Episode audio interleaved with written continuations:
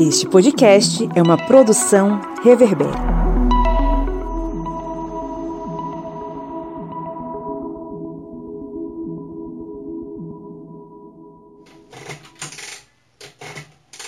Diário do Correspondente de Guerras, Episódio 28, Normandia, junho de 1944. O major alemão Werner Plusket observava o horizonte naquela madrugada. Ele usava seu binóculo para observar o litoral em meio à neblina. E tudo parecia tranquilo até que a neblina começou a se dissipar e o major conseguiu enfim ver que o mar estava coberto pelas belonaves britânicas e norte-americanas e que aquela onda de aço avançava para o litoral. Era o início do fim do terceiro Reich.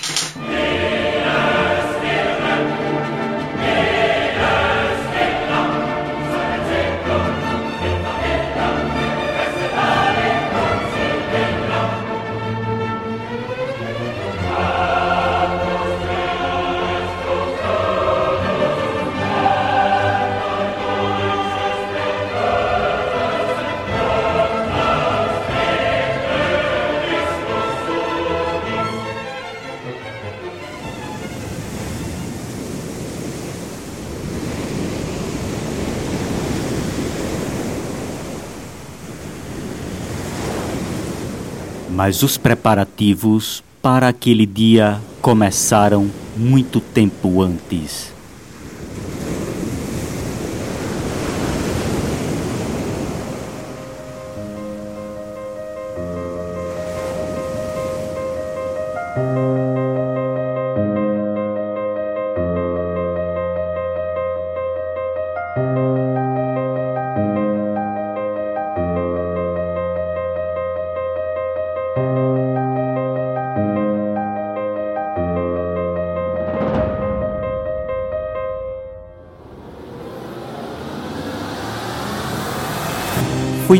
Durante a terceira Conferência de Washington que recebeu o codinome de Conferência Trident, realizada em maio de 1943, entre os chefes de governo da Grã-Bretanha e dos Estados Unidos, onde se decidiu pela invasão da Normandia pelos aliados. Algo já tentado anteriormente foi um desembarque realizado em 19 de agosto de 1942, quando 6 mil soldados, na maioria canadenses, desembarcaram no norte da França, mais precisamente no litoral da cidade de Dieppe. Os aliados testaram tanques e armas. Além disso, eles queriam descobrir o esquema de abrigos antiaéreos dos alemães mas a operação foi um fracasso, com as perdas aliadas superiores à metade das tropas, e a vitória alemã foi alardeada como um trunfo pelos oficiais da Wehrmacht e pela propaganda nazista. Mas em 1944, as forças aliadas preparavam aquela que seria a maior operação aeronaval da história.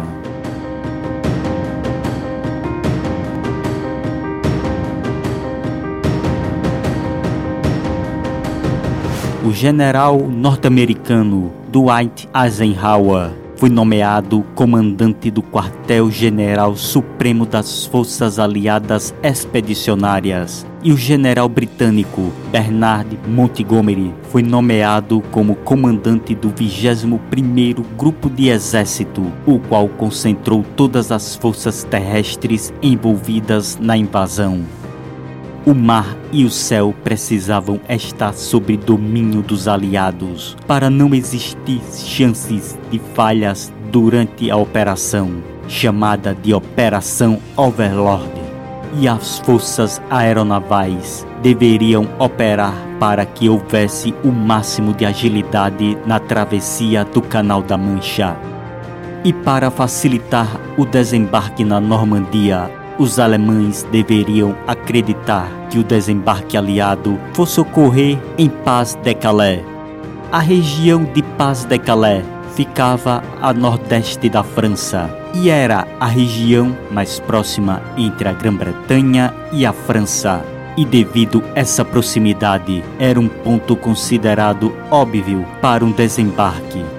E por isso era uma das regiões mais reforçadas na chamada Muralha do Atlântico, a zona militarizada litorânea que se estendia do litoral da França até a Noruega e tinha o objetivo de impedir um desembarque aliado naquelas áreas.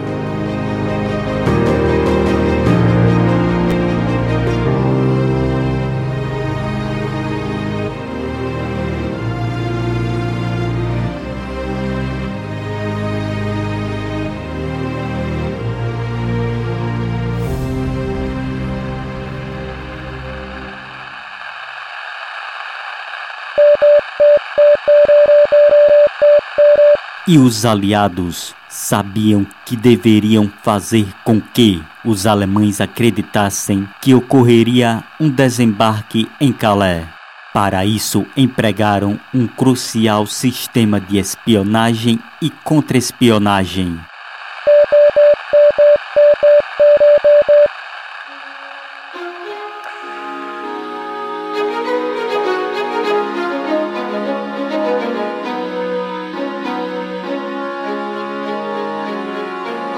E um dos principais espiões nesta operação era Juan Pulhol Garcia, que tinha o codinome Garbo. Ele trabalhava como agente duplo, repassando para os alemães informações que davam a entender que o desembarque aliado seria em Paz de Calais.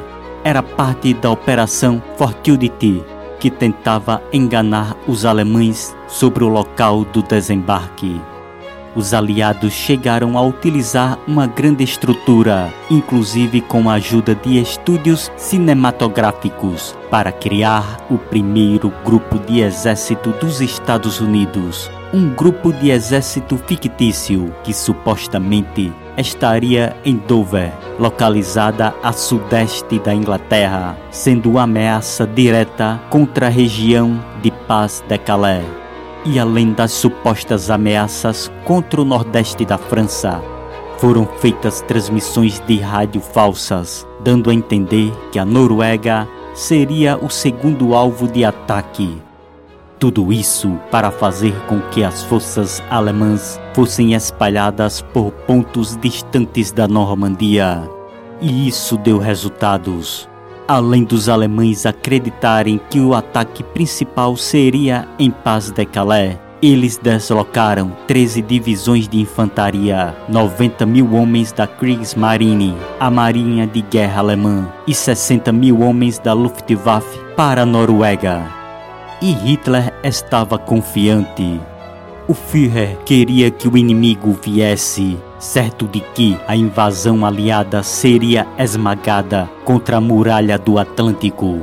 E Joseph Goebbels, ministro de propaganda do Reich, chegou a insinuar que os aliados não se atreveriam a atravessar o Canal da Mancha. Mas muitos oficiais alemães não compartilhavam da mesma ideia. O marechal de campo Gerd von Rundstedt comandante em chefe das forças alemãs no Ocidente, considerava a muralha atlântica como apenas um blefe barato. E o marechal de campo Erwin Rommel que fora colocado no comando da muralha do Atlântico, teve que investir no fortalecimento das defesas, com a construção de trincheiras, proteções de concreto, colocação de milhões de minas terrestres, além da derrubada de florestas inteiras para a construção de obstáculos na praia, numa tentativa de melhorar as defesas na muralha do Atlântico. O setor da Normandia, que ia do rio Sena até a região da Bretanha, ficou sob responsabilidade do sétimo exército alemão. Mas havia muitas dificuldades com os soldados na Normandia ocupada com muitas divisões do Oriente, formadas por prisioneiros de guerra que eram obrigados a lutar com os alemães, além de unidades formadas por soldados muito jovens e sem experiência de combate, ou soldados com idade mais avançada. Mas havia muitas unidades de elite, como as unidades Panzer, espalhadas pelas praias da Normandia. Mas a região ficava em um segundo plano nas defesas alemãs, que acreditavam no desembarque em outro local. E a Kriegsmarine tinha descartado um ataque no litoral da Normandia, acreditando que os desembarques só poderiam ocorrer com maré alta. Então o Canal da Mancha estaria livre para a Operação Overlord e as forças aliadas se organizaram para invasão.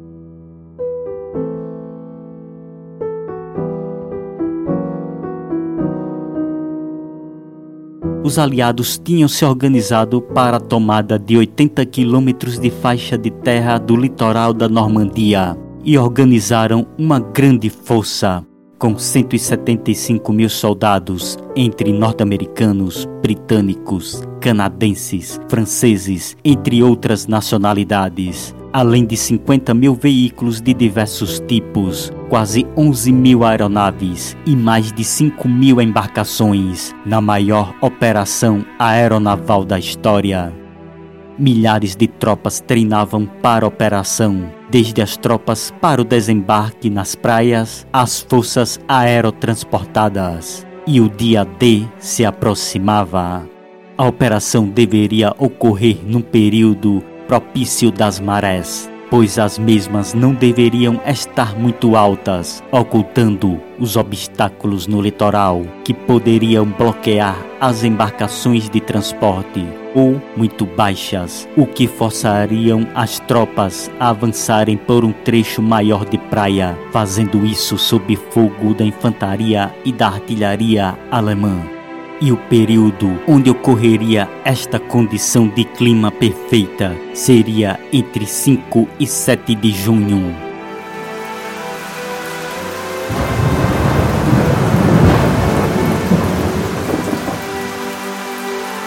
Mas aquele início de junho de 1944, o clima parecia não ajudar.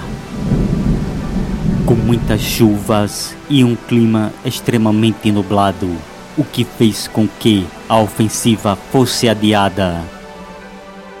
Mas o Serviço de Meteorologia Aliado identificou uma melhora no clima e esta abertura seria apenas entre os dias 5 e 6 de junho. Então os dados foram lançados. Na noite de 5 de junho, mensagens puseram em ação a resistência francesa. Naquela noite, a resistência da Normandia ouviu o locutor dizer: os dados foram lançados. Era ordem para que os membros da resistência entrassem em ação, começando imediatamente a cortar os cabos e fios de telégrafo. A primeira mensagem foi seguida pela frase: Faz calor em Suez. Foi o sinal para a resistência atacar todas as linhas de comunicações era o início de mais de mil ações de sabotagem, isolando os alemães na Normandia.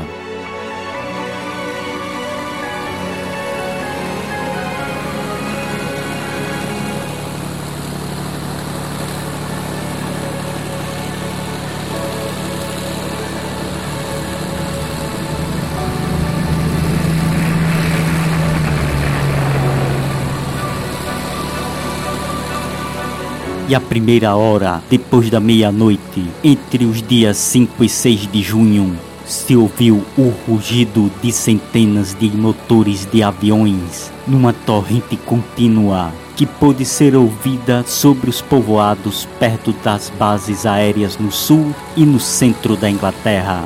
Três divisões aeroterrestres decolaram em mais de 1.200 aviões.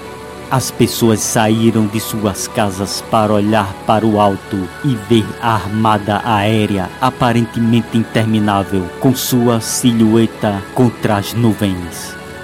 Era hora do ataque contra a muralha do Atlântico.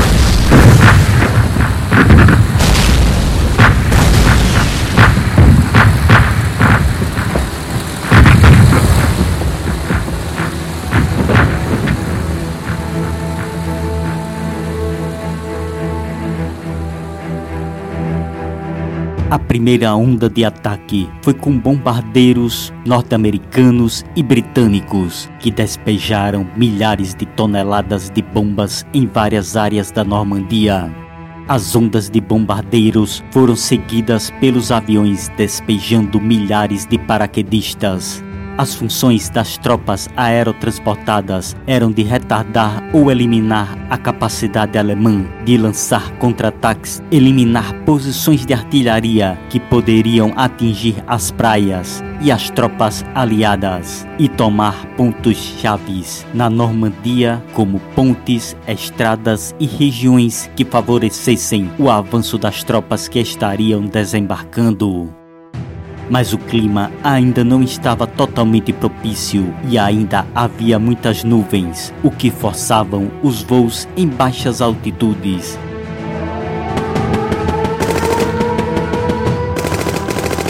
Fazendo com que os aviões ficassem diante do fogo antiaéreo e até mesmo das metralhadoras da infantaria e devido a essa resistência das defesas, do céu parcialmente nublado e da inexperiência de muitos pilotos em situações de combate, milhares de paraquedistas foram lançados fora das zonas previstas. Mas ainda assim conseguiram instalar o caos nas defesas alemãs. Naquele momento, os paraquedistas desciam por toda parte, desesperados. Os oficiais alemães, em postos de comando ao longo do litoral da Normandia, ligavam pelos telefones de campanha para os quartéis generais dos regimentos mas vários não conseguiram completar a ligação porque a resistência havia cortado os fios e tiveram que recorrer aos rádios para informar sobre o ataque. Para aumentar a confusão, a RAF montara a Operação Titanic. Uma esquadrilha lançou bonecos paraquedistas falsos e uma palha metálica chamada Windows para confundir os radares. Os bonecos foram lançados em várias regiões da Normandia. E estes bonecos tinham um aparelho que explodia ao pousar e essa tática fez com que muitos comandantes achassem que os ataques eram apenas uma ação para desviar a atenção de um possível desembarque principal em Calais. E mesmo com todas as dificuldades, as tropas aerotransportadas avançavam contra as posições inimigas. E ocorreu uma importante conquista a 82ª Divisão Aeroterrestre dos Estados Unidos tinha como principal objetivo a tomada da localidade de Sainte-Marie-Église, na região da Baixa Normandia. Contudo, muitos homens acabaram caindo em regiões alagadas, pois a mando do Marechal Rommel, barragens e diques tiveram as comportas abertas e outros rios foram represados, alagando várias áreas próximas a Sainte-Marie-Église e na península de Contentin. E muitos paraquedistas acabaram se afogando nestes pântanos artificiais. E para dificultar ainda mais o avanço aliado naquela posição, os paraquedistas desceram próximos das unidades da 91ª Divisão de Infantaria Alemã.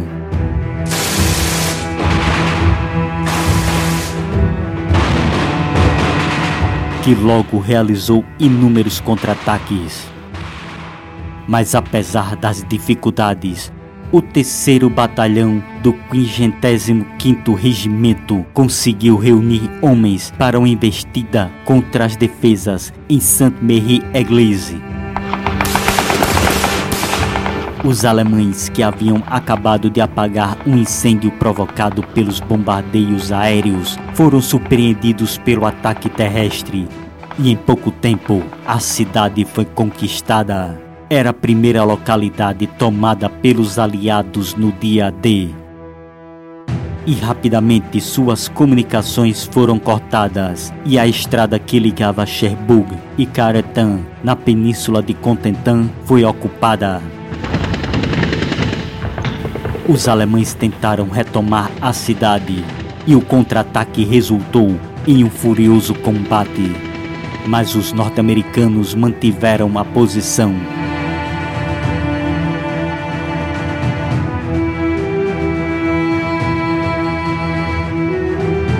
Nos lançamentos no setor britânico, um dos objetivos era a tomada de uma bateria de artilharia alemã na localidade litorânea de Merville, que era composta por quatro canhões que poderiam atingir as tropas na praia.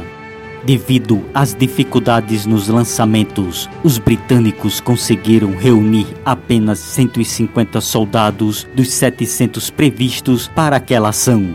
E como não haviam soldados suficientes para o cerco contra a posição, os comandantes britânicos decidiram realizar um ataque frontal, atravessando os campos minados sob fogo direto dos inimigos, conseguindo alcançar e tomar a posição alemã.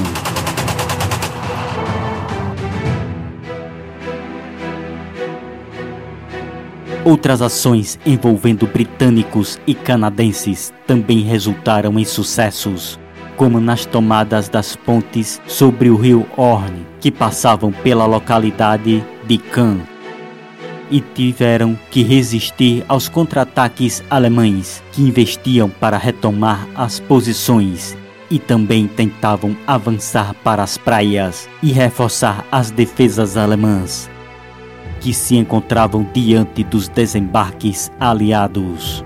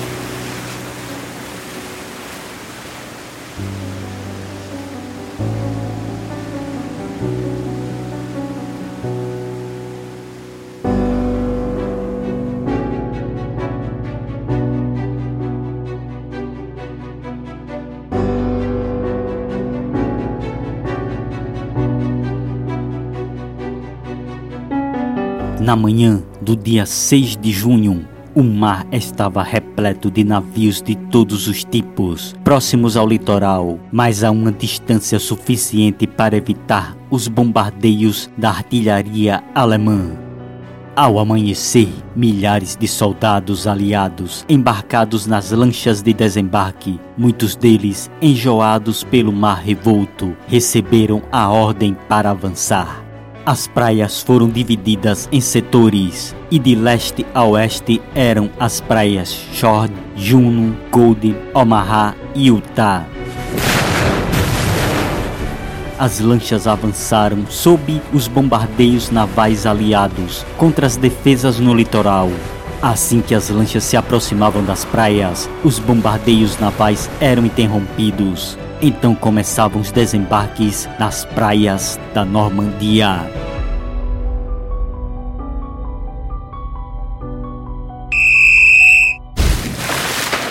A praia Shorn era mais a leste dos locais de desembarque, se estendendo da localidade de Saint-Aubin-Sumer até o rio Orne.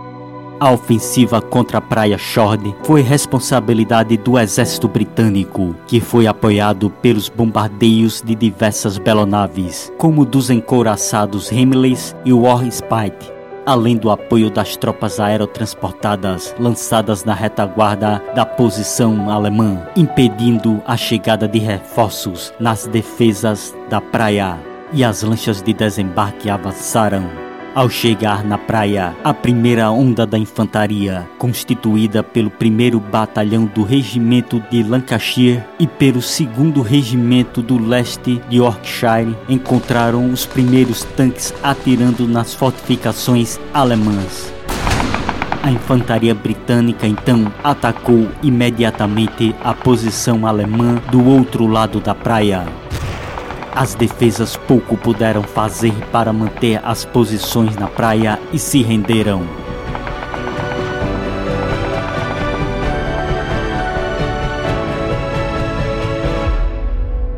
Na praia Gold era outro local de desembarque dos britânicos. Era a região mais central dos desembarques. Era mais próxima da praia de Omaha, no setor norte-americano. O desembarque na Praia Gold foi feito pela 50 Divisão Nortumbriana.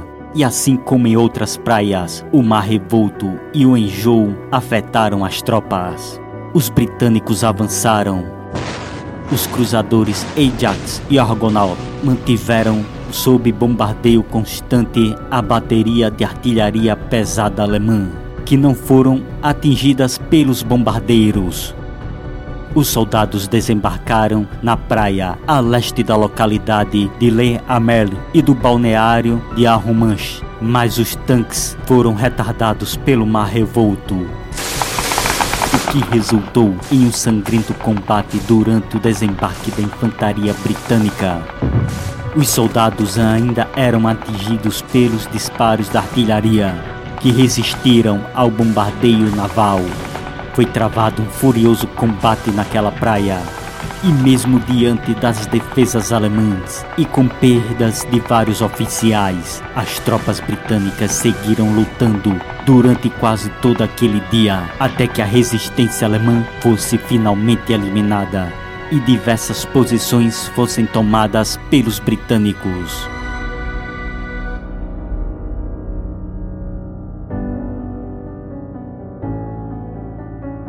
E os canadenses tiveram maiores dificuldades na Praia Juno, que era o objetivo da terceira divisão canadense. A Praia Juno se estendia de Courcelette, uma vila a leste da Praia Gold, até Saint-Aubin-Sumer, ao lado da Praia Shorn. Juno estava no centro do dispositivo de ataque dos britânicos, mas a tarefa dos canadenses não foi fácil. Os navios de guerra aliados continuaram a disparar sobre as lanchas de desembarque. Os navios lançadores de foguetes dispararam suas salvas estridentes assim que as barcaças de desembarque se aproximaram da praia. Então houve um silêncio estranho e assustador. As tropas de assalto canadenses, também enjoadas e com as farradas ensopadas, se surpreenderam quando a artilharia alemã não abriu fogo. Mas os alemães estavam à espera. aguardavam que as lanchas de desembarque descessem as rampas.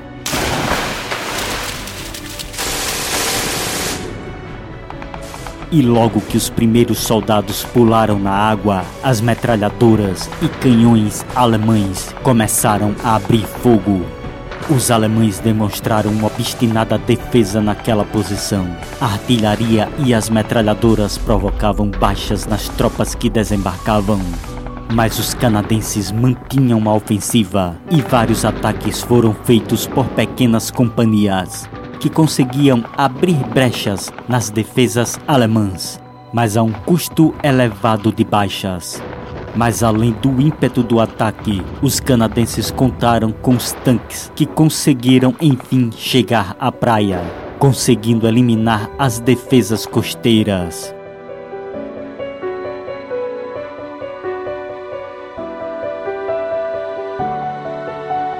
Na praia de Utah, na península de Cotentin, a oeste dos rios Tuvé e Viré, ocorreu um dos pontos de desembarque dos Estados Unidos. A força do bombardeio naval foi poderosa, com o uso de cruzadores pesados, cruzadores leves e um encouraçado. Assim que o bombardeio naval começou, os civis franceses fugiram das vilas para o campo e aguardaram o resultado da batalha. E o pesado canhoneiro naval, embora não conseguisse atingir muitas posições alemãs, limpou grande parte dos campos minados nos quais o inimigo confiava. Enquanto isso, os bombardeiros lançaram suas cargas, mas o efeito sobre as posições alemãs foi baixo mas a sorte agraciou os norte-americanos naquela posição. Uma corrente empurrou as barcaças de desembarque para o estuário do rio Virré. O nono regimento de infantaria, que fazia parte da quarta divisão de infantaria, desembarcou 1.800 soldados ao sul do ponto planejado. Só que este trecho estava muito menos defendido do que o local previsto para o desembarque. As águas mais calmas permitiram que nenhum dos blindados se perdesse, com exceção de quatro destruídos numa lancha de desembarque que bateu numa mina. Os alemães, em um número reduzido, não conseguiram manter as posições e recuaram da praia. Logo, os engenheiros começaram a limpar os obstáculos e as minas na praia, pouco antes dos reforços serem desembarcados. E mesmo com as defesas alemãs mais fracas naquela posição, os norte-americanos haviam capturado apenas metade da área que pretendiam, com as tropas alemãs mantendo várias posições defensivas mais no interior mas ainda assim as cabeças de praia foram mantidas pelas tropas dos Estados Unidos.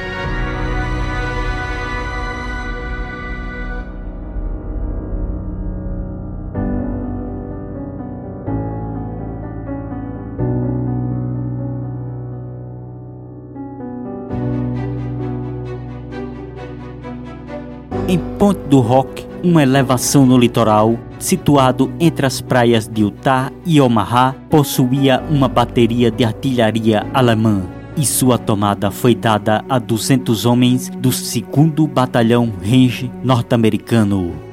A missão daquela unidade era escalar uma escarpa de 30 metros com a ajuda de ganchos, cordas e escadas e destruir aquela bateria de artilharia. Os contratorpedeiros aliados Satelê e Telebont deram fogo de cobertura.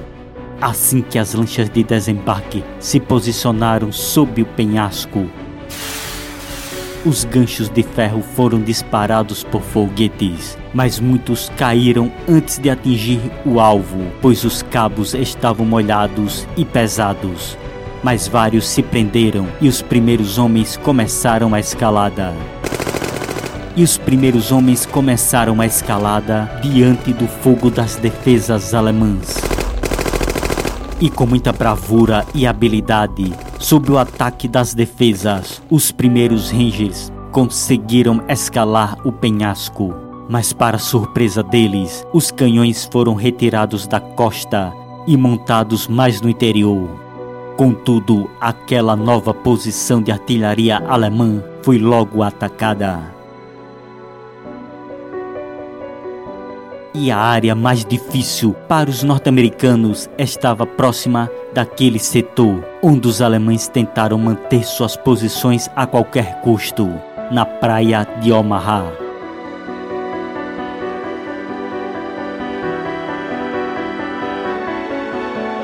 As primeiras lanchas de desembarque avançaram rumo à praia de Omaha, em meio ao mar revolto que havia afundado uma dúzia de embarcações. Os navios maiores estavam ancorados ao largo do litoral, a pelo menos 16 quilômetros da costa, fora do alcance dos canhões alemães. Mas os problemas logo começaram a surgir. As unidades norte-americanas avançariam sem o apoio dos tanques, pois devido ao mar revolto, dos 32 tanques, 27 afundaram e somente 5, a muito custo, chegaram à praia. Além disso, os bombardeios aéreos não atingiram os alvos, assim como parte dos bombardeios navais, já que os soldados alemães naquela posição se reorganizaram em seus bunkers de concreto, preparando suas metralhadoras MG-42, aguardando a chegada das embarcações. Então as lanchas norte-americanas chegaram à praia e as rampas baixaram. E os soldados foram recebidos pelo fogo concentrado das metralhadoras alemãs. Os soldados recebiam as rajadas de metralhadora ainda dentro das lanchas de desembarque. Muitas lanchas tinham sido detidas em um banco de areia perto da praia. A água parecia rasa, mas à frente havia valas fundas, o que fez com que muitos soldados se afogassem presos ao peso dos equipamentos. Os soldados tinham de lutar contra as ondas para chegar até a praia, sob o fogo das MG-42 alemãs, e muitos ainda estavam exaustos devido ao enjoo. As metralhadoras varriam a praia de Omaha. Muitos soldados se abrigavam atrás dos obstáculos costeiros, enquanto as balas ricocheteavam contra eles.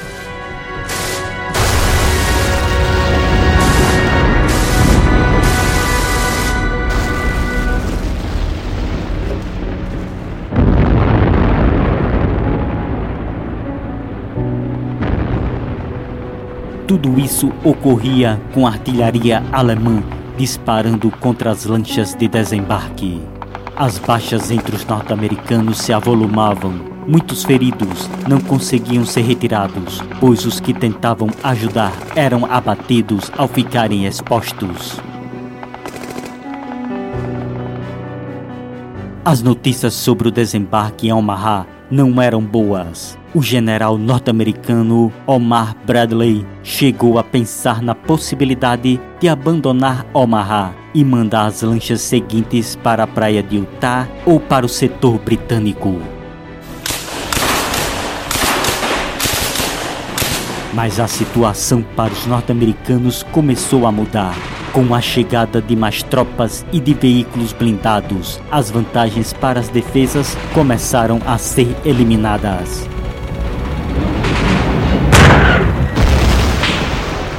Aos poucos, o rumo da batalha se virou contra os defensores. No momento da batalha, os sapadores norte-americanos conseguiram colocar um caminhão carregado de TNT ao lado de uma casa-mata resultando numa grande explosão que matou os alemães naquele local com uma onda de choque. Os contratorpedeiros aliados navegavam perigosamente próximos à praia, mas conseguiam bombardear as posições alemãs. A sequência de disparos era tamanha que os canhões ficavam superaquecidos e os marinheiros tinham que abrir as mangueiras sobre eles para resfriá-los e os bombardeios conseguiam apoiar o avanço das tropas na praia.